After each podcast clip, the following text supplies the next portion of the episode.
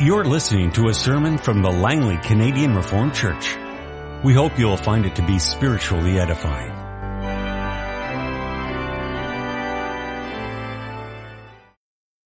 Let's open the Word of our God together. This morning we turn to the book of Deuteronomy chapter 16. We're going to read the first 17 verses. As you can see, it deals with the Passover, the Feast of Weeks, as well as the Feast of Tabernacles. We begin then at verse 1, the opening verse of this chapter. Listen to the word of God. Observe the month of Abib and celebrate the Passover of the Lord your God because in the month of Abib he brought you out of Egypt by night. Sacrifice as the Passover to the Lord your God an animal from your flock or herd at the place the Lord will choose as a dwelling for his name. Do not eat it with bread made with yeast, but for seven days eat unleavened bread, the bread of affliction, because you left Egypt in haste. So that all the days of your life you may remember the time of your departure from Egypt. Let no yeast be found in your possession in all your land for seven days. Do not let any of the meat you sacrifice on the evening of the first day remain until morning. You must not sacrifice the Passover in any town the Lord your God gives you except in the place he will choose as a dwelling for his name. There you must sacrifice the Passover in the evening when the sun goes down on the anniversary of your departure from Egypt. Roast it and eat it at the place the Lord will choose. Then in the morning return to your tents. For six days eat unleavened bread and on the seventh day hold an assembly to the Lord your God and do no work. Count off seven weeks from the time you begin to put the sickle to the standing grain, then celebrate the feast of weeks to the Lord your God by giving a free will offering in proportion to the blessings the Lord your God has given you.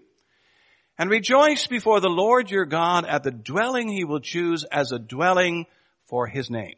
You, your sons and daughters, your men servants and maid servants, the Levites in your towns, and the aliens, the fatherless, and the widows living among you. Remember that you were slaves in Egypt and follow carefully these decrees. Celebrate the Feast of Tabernacles for seven days after you have gathered the produce of your threshing floor and your winepress. Be joyful at your feast, you, your sons and daughters, your men servants and maid servants, and the Levites, the aliens, the fatherless, and the widows who live in your towns. For seven days celebrate the feast to the Lord your God at the place the Lord will choose. For the Lord your God will bless you in all your harvest and in all the work of your hands, and your joy will be complete. Three times a year, all your men must appear before the Lord your God at the place he will choose, at the feast of unleavened bread, the feast of weeks, and the feast of tabernacles. No man shall appear before the Lord empty-handed. Each of you must bring a gift in proportion to the way the Lord your God has blessed you. I preach to you on this New Year's Day from the Word of our God as you find it in 1 Corinthians 5, the verses 6, 7, and 8. Your boasting is not good. Don't you know that a little yeast works through the whole batch of dough? Get rid of the old yeast that you may be a new batch without yeast as you really are. For Christ, our Passover lamb, has been sacrificed. Therefore let us keep the festival not with the old yeast, the yeast of malice and wickedness, but with bread without yeast, the bread of sincerity and truth. Beloved congregation of our Lord and Savior Jesus Christ, welcome to the year of our Lord 2012. Welcome to a whole new year. And may it prove to be a blessed one for each and every one of you gathered here this morning, and also for those of you who are watching online. But if a new year brings invariably best wishes, it may also bring with it no end of slogans. And then one of the slogans you may hear at this time of year is the slogan, out with the old and in with the new. Most people, it seems, are in a hurry to put the old year behind them and they want to launch themselves out into a new year. And in a way that is understandable, for 2011 was a mixed year for many. Of course, there were what some would call bright spots. They might mention the marriage of Prince William and Kate. They might also mention the majority government in Canada, perhaps also the Arab Spring, which has affected countries like Tunisia, Libya, Egypt, and so forth. They might even mention the death of Osama bin Laden and the death of that North Korean dictator Kim Jong-il. So there are, say people would say, some bright spots. At the same time, there are a lot more dark spots. The massive earthquake and tsunami in Japan, along with the subsequent nuclear meltdown, extreme tornadoes in the American South and Midwest, Hurricane Irene, which left part of the East Coast in shambles, Massive flooding in the Philippines, continued uprising in Syria and tumult in the Middle East, suicide bombings in Iraq and Afghanistan, drug wars in Mexico, economic struggles in European countries like Greece, Italy, Spain, Portugal, Ireland, and you name it. So internationally speaking, 2011 was a mixed year. Some would say a down year. Congregationally here in Langley, one is also inclined to say that in many respects for us as well, it was somewhat of a mixed year. There were good things to celebrate, births and baptisms, professions of faith, engagements, weddings, anniversaries. But there were also some hard things to digest. Sickness, death, economic trouble, family problems, 2011 brought us also some good things, but as well some bad things. And as a result, it is no wonder that any number of you are hoping for an even better year in 2012. Perhaps you would like to make a new start. Perhaps you're hoping for a much better outcome. And you know that's not necessarily a bad thing, as we're going to see in our text of this morning. I preached to you on the theme, out with the old, in with the new. First we're going to see remove the evil. Then we're going to deal with embrace the lamb and finally celebrate the festival. So out with the old, in with the new, remove the evil, embrace the lamb, celebrate the festival. Now, beloved, I admit that at first glance, this is a bit of an odd text for a New Year's Day service. It's located in a Bible book filled with controversy. It's found in a rather troubling chapter. It's written to a troubled church. It's dealing with a troubled situation. And so you may ask yourself, what exactly does it have to do with the dawning of a new year? Well, to find out, we need to consider the matter of yeast. Specifically, and you can see that, Paul writes about old yeast and no yeast. He even instructs the Corinthians repeatedly to throw out the old stuff. Now the background of that talk or what Paul writes about yeast is the Passover and the Feast of Unleavened Bread. That's also why we read Deuteronomy 16. You may know it took place at the beginning of the year around the time of the barley harvest and, and during it the Jews made it a point to clear out, to get rid of all of the old yeast and to eat only unleavened bread. But then if our text has to do with yeast and it has to do with Passover, it also, of course, has to do at the same time with Exodus. The Exodus out of Egypt. You remember, I think, that at a certain point the Israelites had to leave Egypt and they had to leave it in haste. The firstborn of Egypt had been put to death. Pharaoh finally was going to allow the Israelites to leave and, and before he changed his mind once again, they had to go. So they left in a big hurry. There was not even time to allow the bread to rise. The Israelites had to make do with unleavened bread. The yeast was not allowed to do its slow and steady work and make the bread to rise. But then speaking of yeast, what is it? Actually, it's an acidic substance that hurries up the process of decay, breakdown, and fermentation. And as such, old yeast or old leaven invariably symbolizes corruption. And now you know there was corruption to be sure in Corinth. You may recall that here in chapter 5, Paul is dealing with a very nasty case of incest. It seems that the church was tolerating a man who was living with his stepmother as if she was his wife. And as a matter of fact, Paul says, the church in Corinth is going along with something that not even the pagans would approve of. It's stooping lower than the world.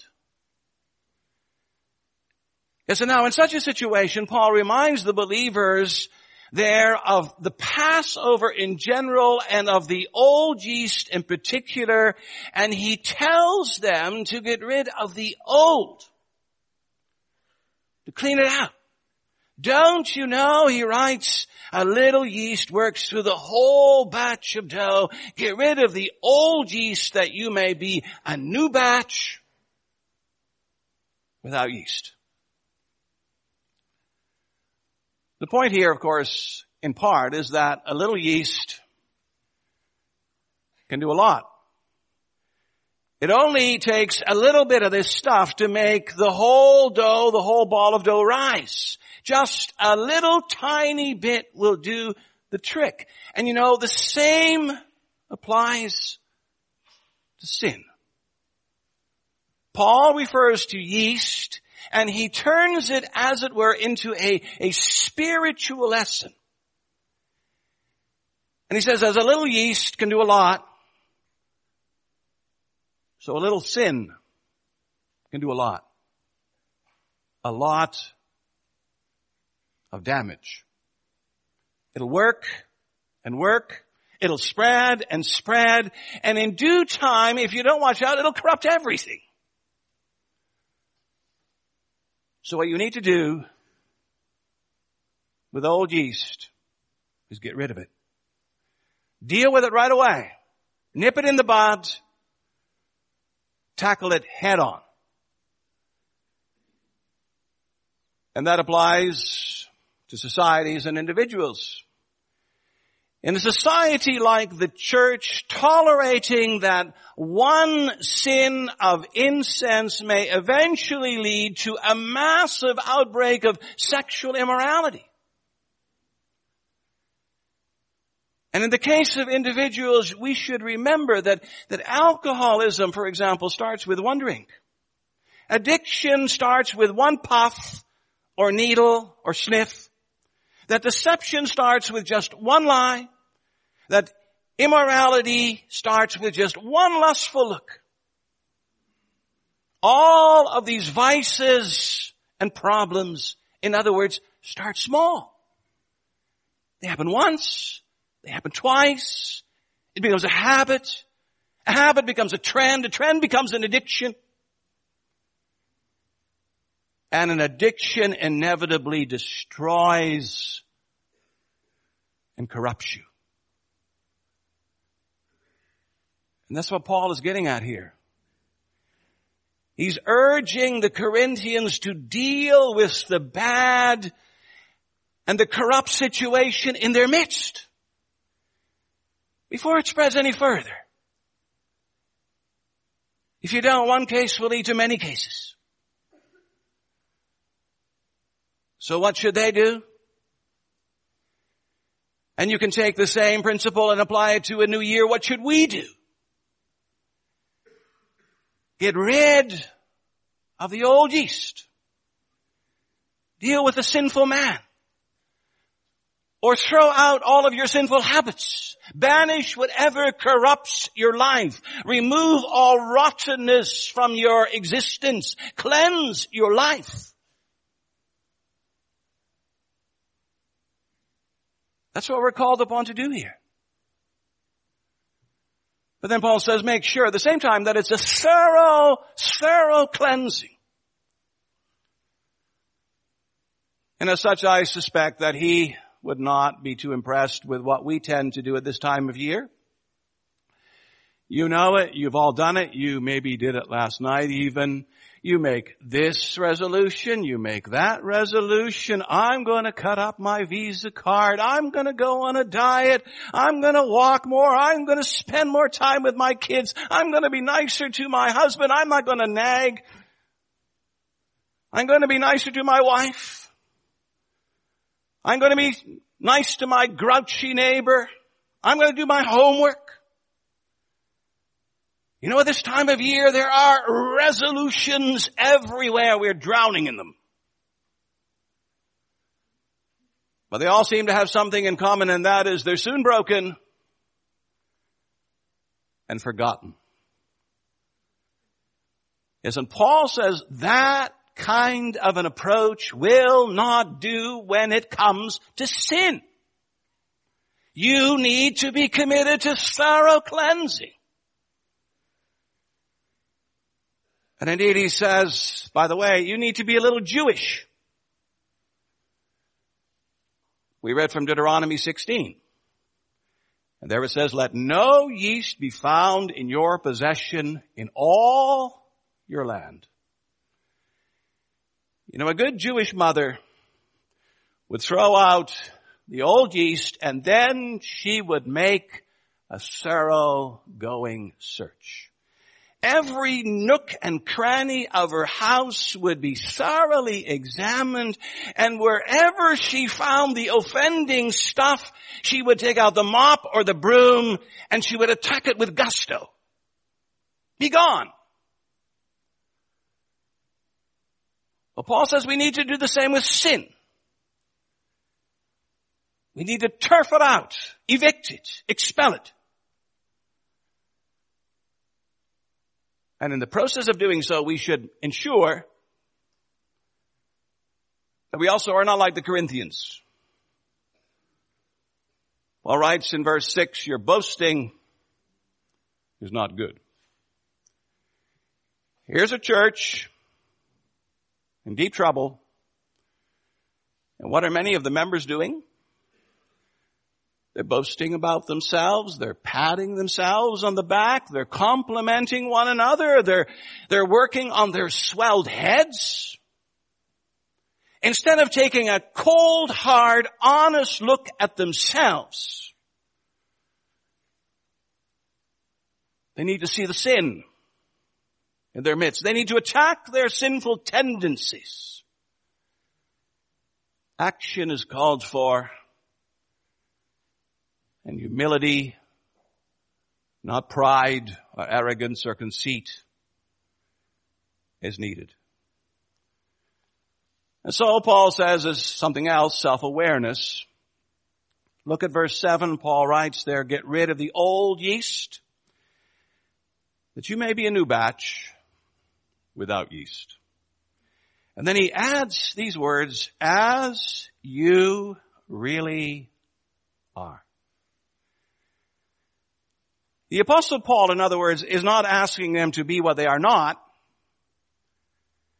but he's asking them and reminding them to be what they already are. You know, they'd confessed Christ. They claim to be Christians. They believe they're sons and daughters of God. They, they've embraced the idea that in Christ they are a new creation.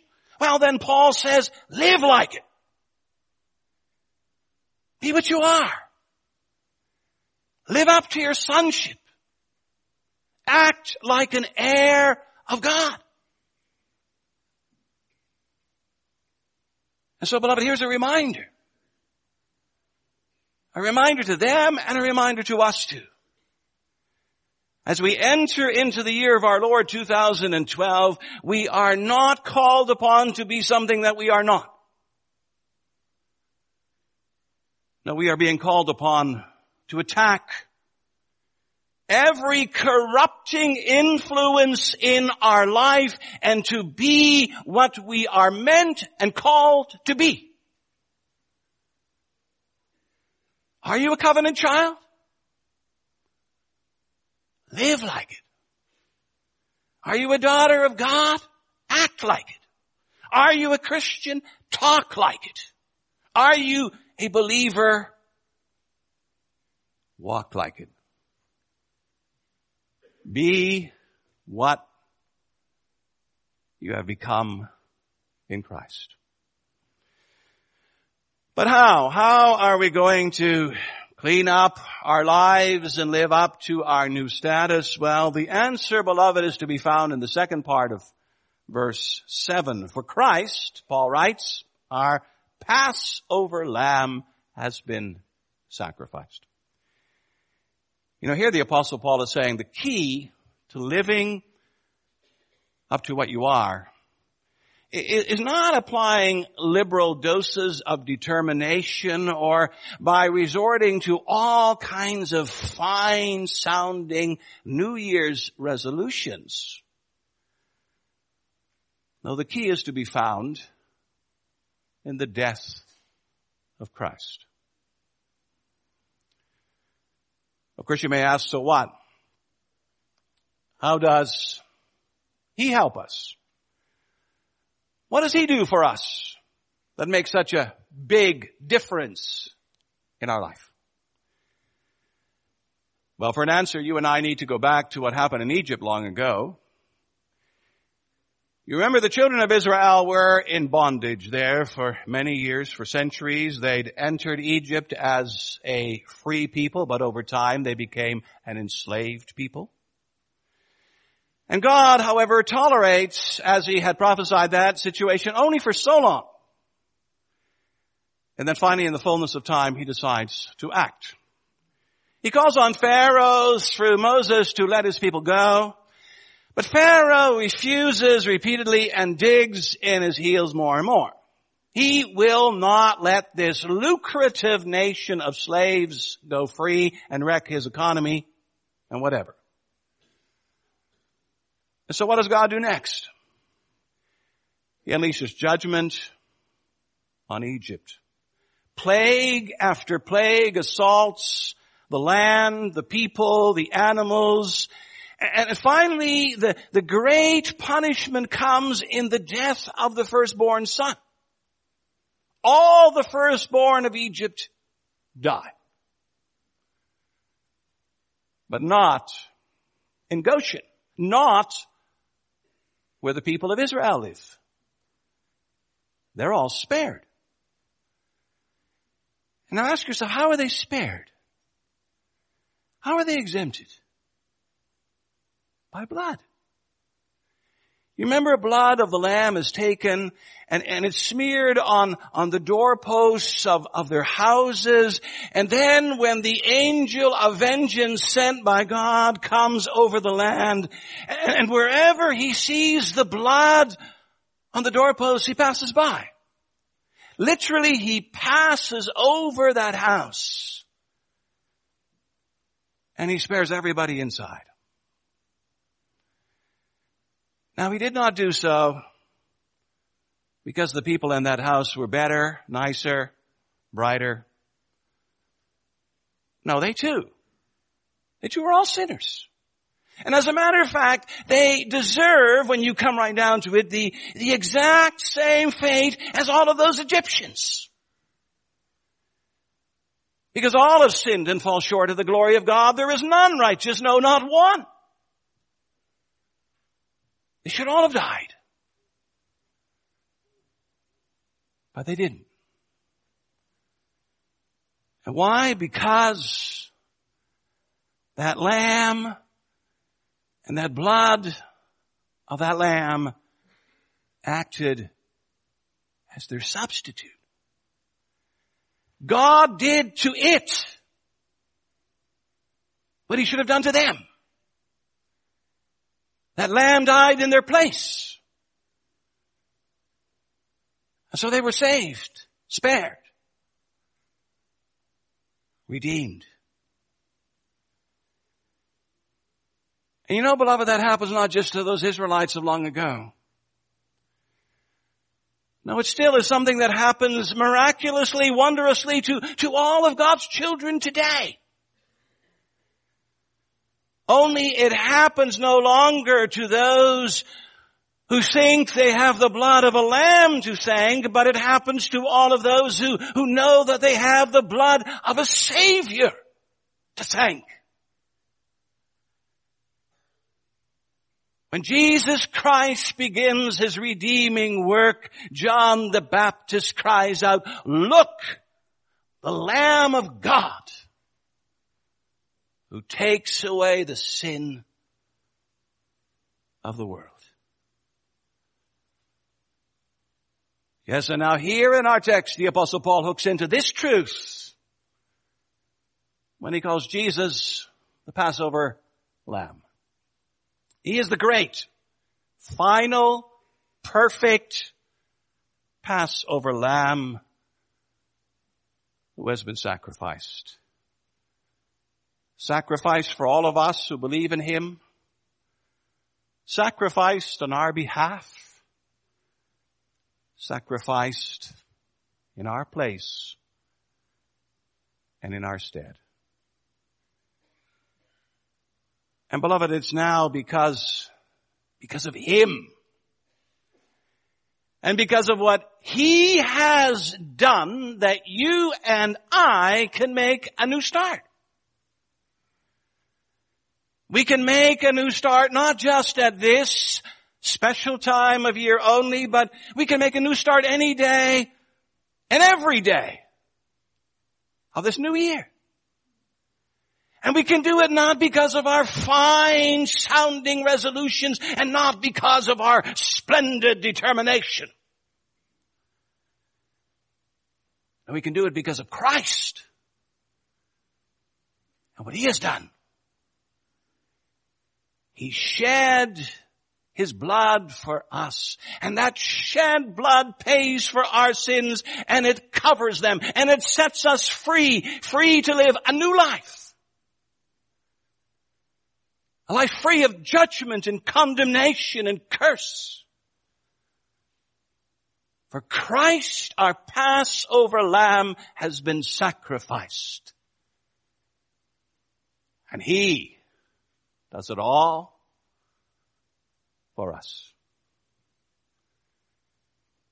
And so beloved, look, look to Him. Embrace Him in faith, in awe, in thankfulness in humility. Marvel at his sacrifice. And never stop looking to him in 2012. And do something else as well. Paul describes it in verse 8. He says there, he goes on, therefore let us keep the festival not with the old yeast, the yeast of malice and wickedness, but with the bread without yeast, the bread of sincerity and truth.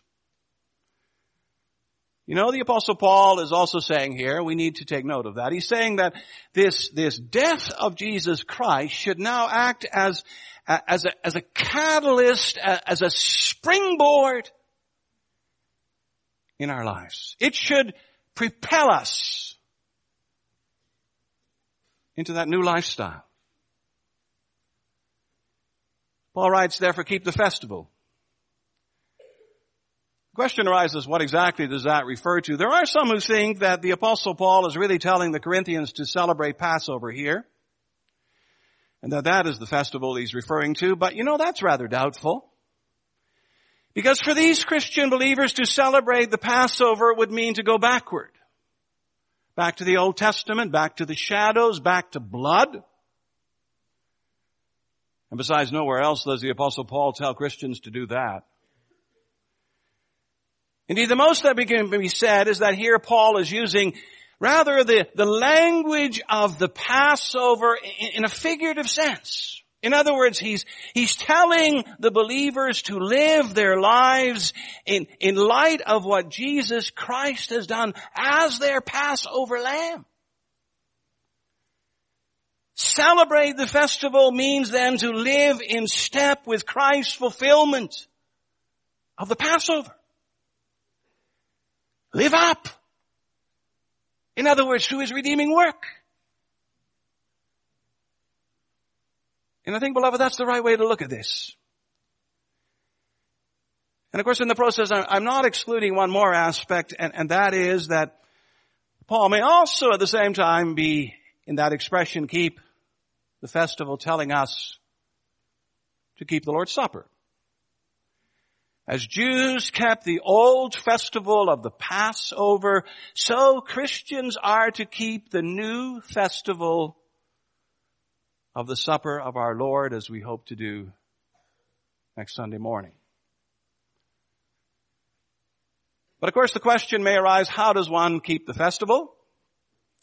How does one live every day out of the redeeming work of Jesus Christ? Well, Paul says it rather succinctly here in both a negative comment as well as a positive one. In the first place, there's a negative one. Namely, not, you don't do it, he says, with the old yeast, the yeast of malice and wickedness.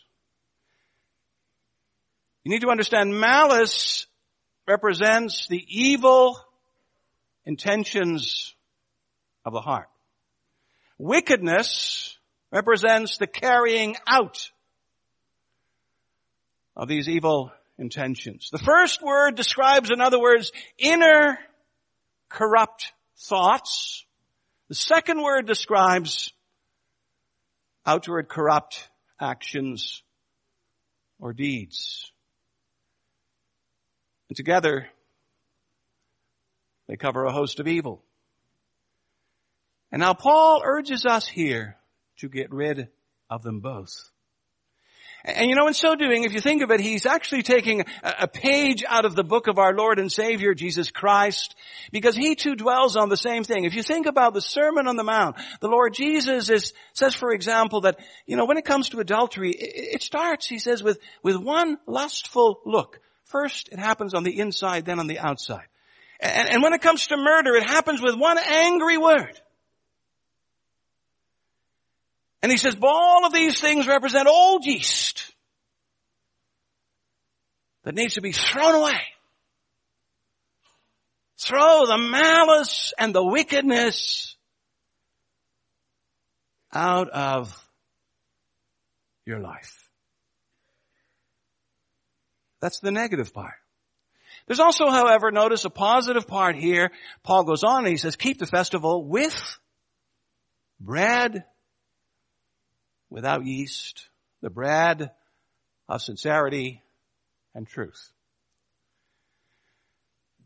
You might say, and some people would say, Paul is telling you what your diet should be like. You all should be eating unleavened bread, right? Because bread without yeast is unleavened. Of course, he's not really being your dietitian in a physical sense, but, but spiritually he's saying eat bread without yeast, and then he means, specifically he says the bread of sincerity and truth. And, and it's interesting. The Greek word for sincerity is especially interesting because it means and has to do with light and, and testing in the light. If you, for example, were living in those days and, you were going to the marketplace in order to buy some dishes, some pottery for your house, how in the world did you figure out whether or not it was good pottery or bad pottery? Because it all looks the same, especially once you slop some paint on it. Well, there's a very interesting and simple test. You, you take the pottery and, and you hold it up to the sunlight. And as you look at it to the sunlight, you can right away see the blemishes, the cracks, and the spots. And you know, that word, to, to hold it up to the sun, that's the word sincerity. It means flawless, without any kind of blemish, any kind of, of defect. And now when you take that and you apply it to a person, Paul is describing someone who has pure and selfless motives. Someone who really, truly loves God, loves Christ, loves the Spirit, loves their fellow brothers and sisters. He or she is not a hypocrite. They're not a phony. They're not a fake. They're the real thing.